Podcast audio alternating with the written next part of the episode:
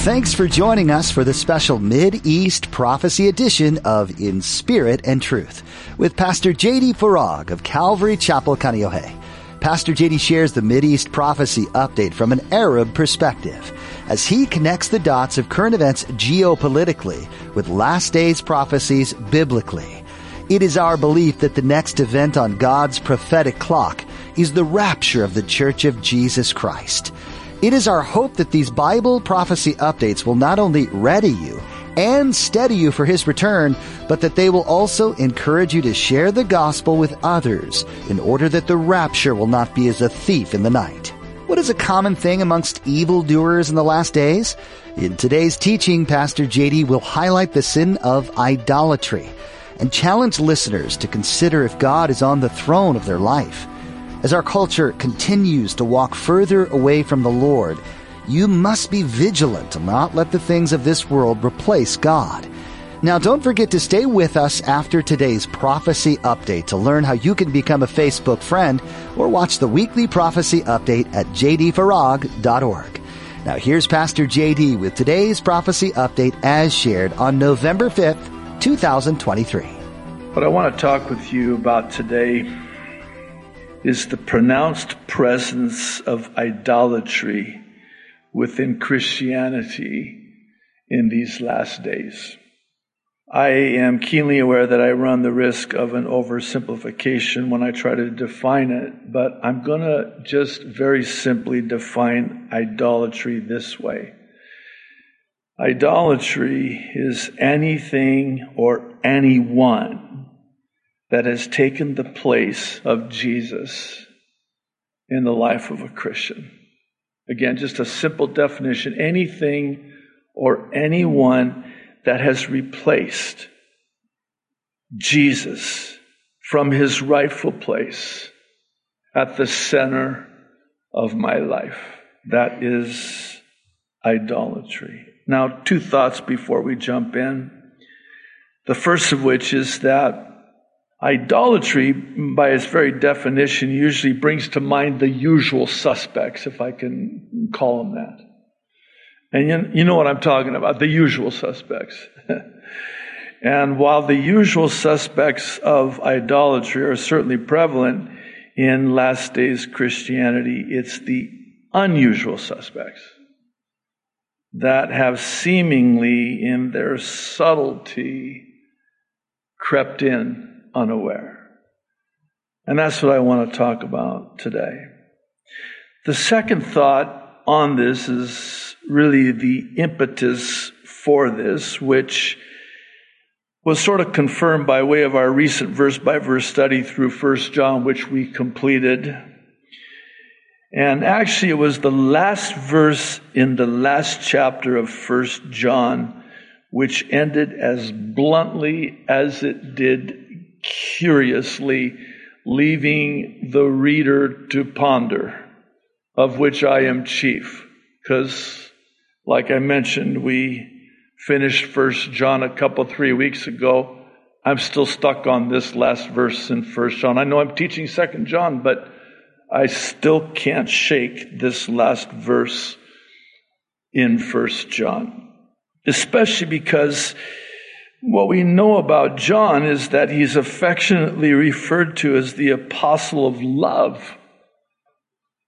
And he was inspired to end this letter in this peculiar way.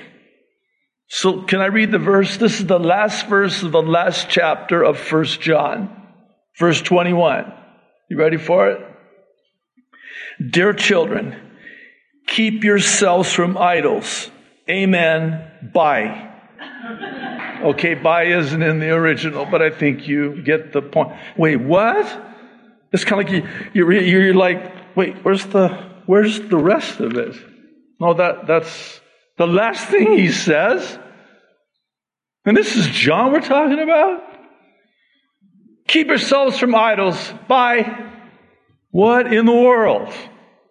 I mean, it begs the question of why would John, of all people, end on such a staccato note, for lack of a better way of saying it? And not at least offer some farewell closing like give my greetings to or I love you, can't wait to see you. No, just keep away from idols. Why? Answer? Well, the answer to this question is actually the premise for this update, such that it packs a much needed punch, and in so doing, doesn't pull any punches. Think about it this way. Let's just say that John were to have added a nice, cozy, comfy ending, all warm, fuzzy, after saying, keep yourself, keep away from idols. Would that not have maybe softened it up or even watered it down and lessened the effect of an ending such as that? I know I'll speak for myself. It would have for me, I'll confess, if there were more after that, I would not pay as much attention to that because I would read past that. But when you end on that note, as it were, there's a reason for it. Now, now I gotta do something with it. Now I gotta, I gotta process it. I need to seek to understand it because there's obviously a reason why John would be inspired by the Holy Spirit to end on such an abrupt note.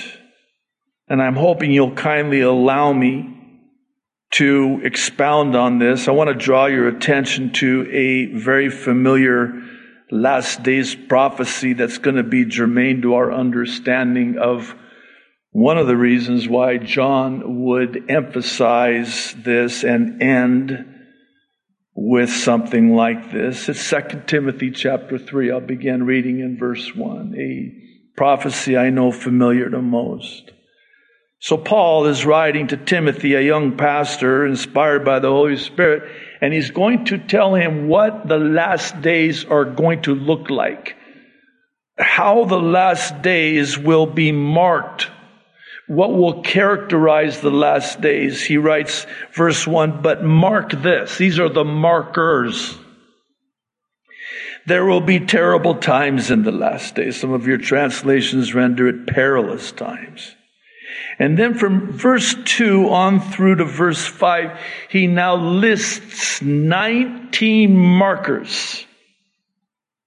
Perilous markers, if you prefer, that will characterize the last days. And in so doing, assist us in identifying the last days vis-a-vis these markers and characteristics. So here's the list of 19, beginning in verse 2. People will be lovers of themselves, lovers of money. These are the usual suspects. Boastful, proud, abusive, disobedient to their parents, kids. I'm going to read that one again. Disobedient to their parents Ungrateful. How about that one? Stand alone. I could do an entire sermon on just that one. I won't. I could, but I won't. Ungrateful. Unholy. Without love, verse 3, natural affection, parental love for a child, and vice versa. Unforgiving, slanderous, without self control, brutal, not lovers of the good, treacherous, rash, conceited, lovers of pleasure. And I want you to pay particular attention to these two words rather than. Hang on to those two words lovers of pleasure rather than lovers of God. Having a form of godliness but denying its power. have nothing to do with them. Pretty strong. I'm starting out this way because these two specific words, rather than, are always at the core of idolatry. Let me explain. That which I've made an idol, when given over to idolatry, will always have these two words right at the center. And I'll pose them in the form of three questions that again I would like to expound on as it relates to the idolatry we devote ourselves to rather than Jesus. Question number one. Do I love Israel rather than loving the God of Israel? Or is my love for Israel because of my love for the God of Israel? Is it rather than or because of? Now, there's actually two more parts of this first question that I think I'd be grossly remiss were I not to also ask. And the first one is this, because you hear this a lot. I stand with Israel. We stand with Israel. Okay. Question. Am I standing with Israel rather than bringing the gospel of Jesus Christ to Israel? Or is my stand with Israel because of my bringing the gospel of Jesus Christ to Israel? Here's the second part. Am I standing with the Jewish people of Israel rather than both Jews and Arabs in Israel?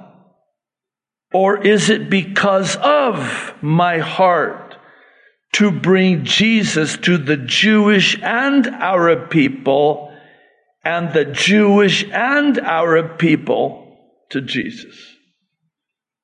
I realize that was quite a, quite a lot right out of the chute.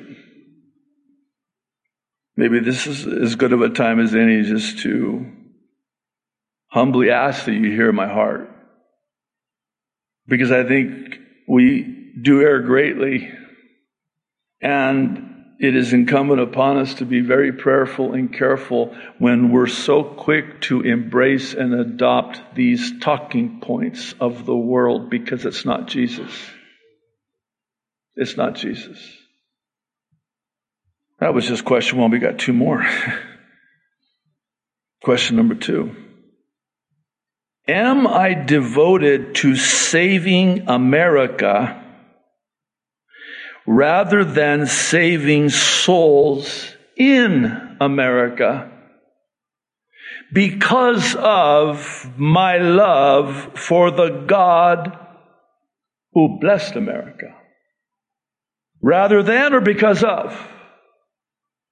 And number three, is my trust in science rather than the God of science because of my God, who is the one and true God of true science. I'm allowing this to happen so that you will know that I am the great I am. John 13, 29 or 14. It's one of those chapters and verses. Jesus says this. This is a paraphrase. I'm going to tell you what's going to happen before it happens so that when it begins to happen, you will believe that I am. Period. In other words, that's the purpose of prophecy. Think about it. I, am going to tell you what's going to happen in advance before it happens so that when it happens, you're going to go, wow, he said that was going to happen before it happened and now it's happening. I believe he is the I am. Right now, Ezekiel 38 is hot. Right? And rightfully so. For the benefit of those who don't know, it is a very detailed prophecy. When I say very detailed, I mean very detailed. About an alliance of nations that advances from the north and invades Israel to take a spoil from Israel. And God deals them a decisive defeat, some believe within a period of maybe less than 24 hours. That's pretty decisive. And I mean, you think about the list of nations by their ancient name in this very well known prophecy of Ezekiel 38.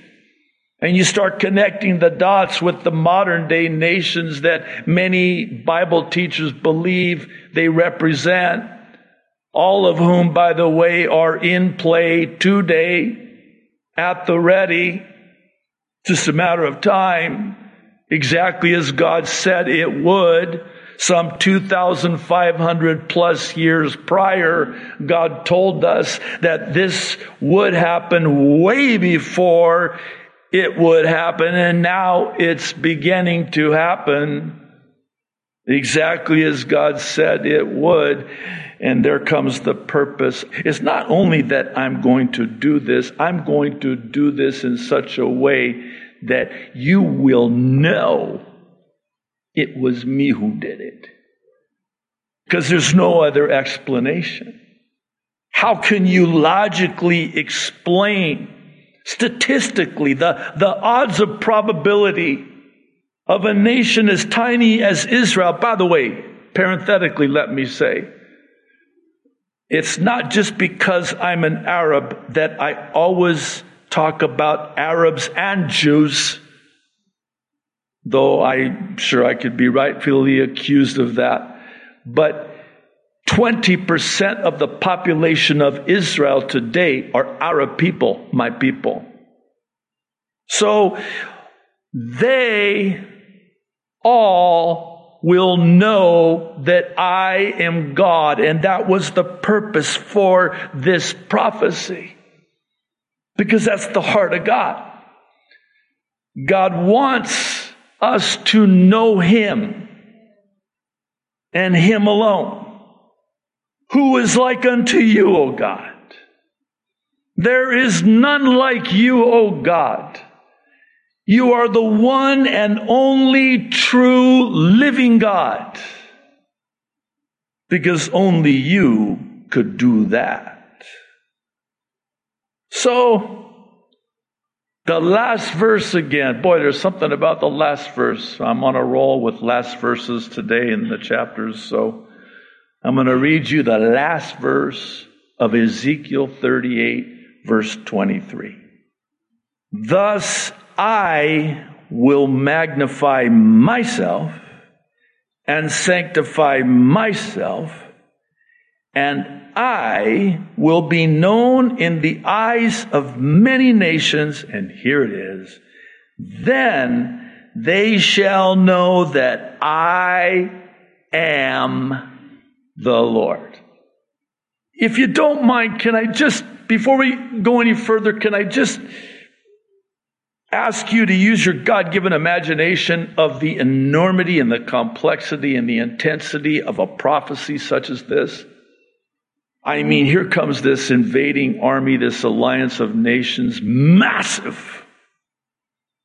And they invade little tiny Israel.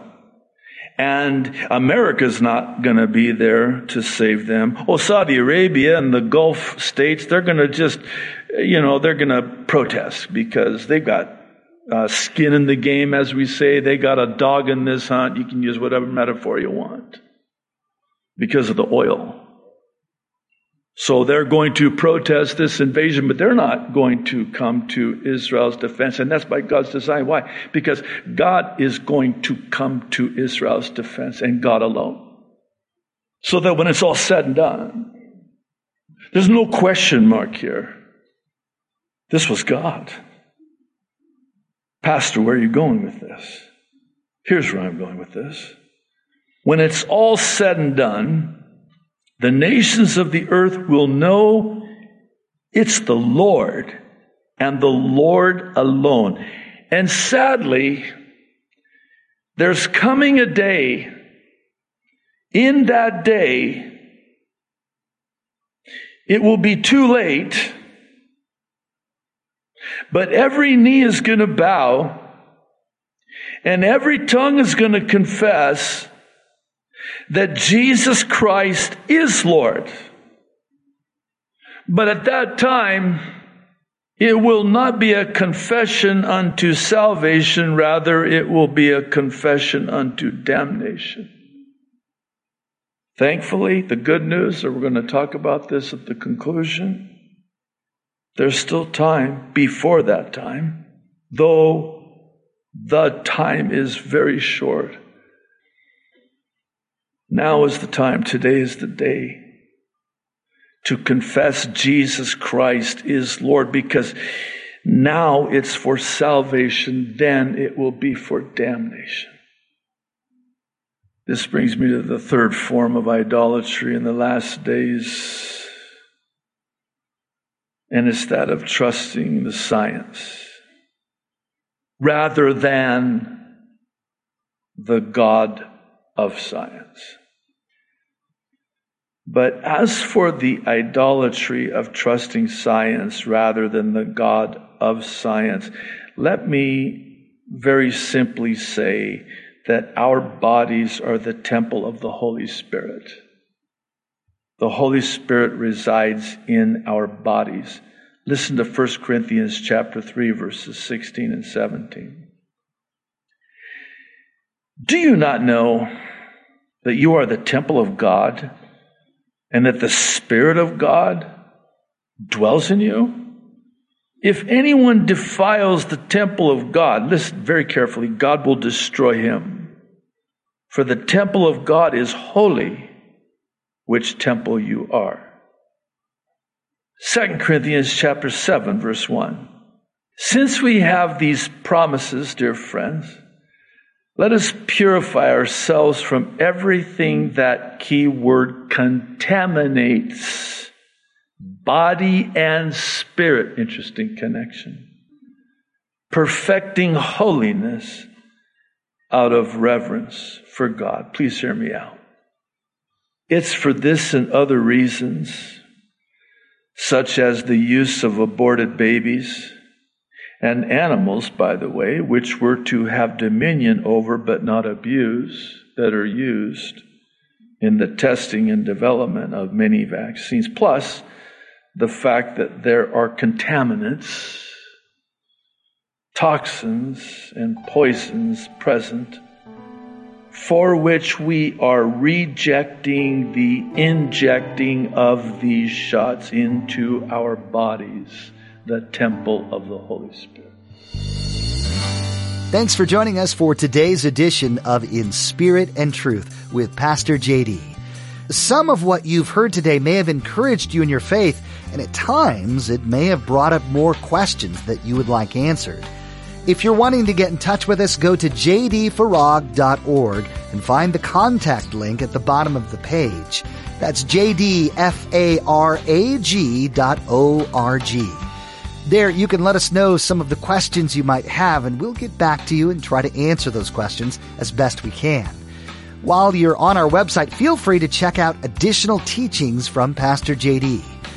If what Pastor JD shared today has you really confused about what it means to know Jesus and life beyond this life, there's a resource for you that might be helpful. At jdfarag.org, find the ABCs tab. This will walk you through what it means to have a saving knowledge of Jesus and what that means for you going forward. Once again, our website is jdfarag.org. If you're ever in or near the Kaneohe area, we'd love to have you come join us. Come visit Calvary Chapel Kaneohe on Sundays and Thursdays for a time of worship, fellowship, and in-depth Bible study with Pastor JD. You can find service times and directions on our website. Just scroll to the bottom and click on Calvary. Again, that's jdfarag.org. Thanks for listening in to the prophecy update for today. We hope you'll join us for our next edition of In Spirit and Truth, where Pastor JD has much to share with you about what God's been putting on his heart. The Bible and its prophecies are not to be taken lightly, and so we'll keep digging in on In Spirit and Truth.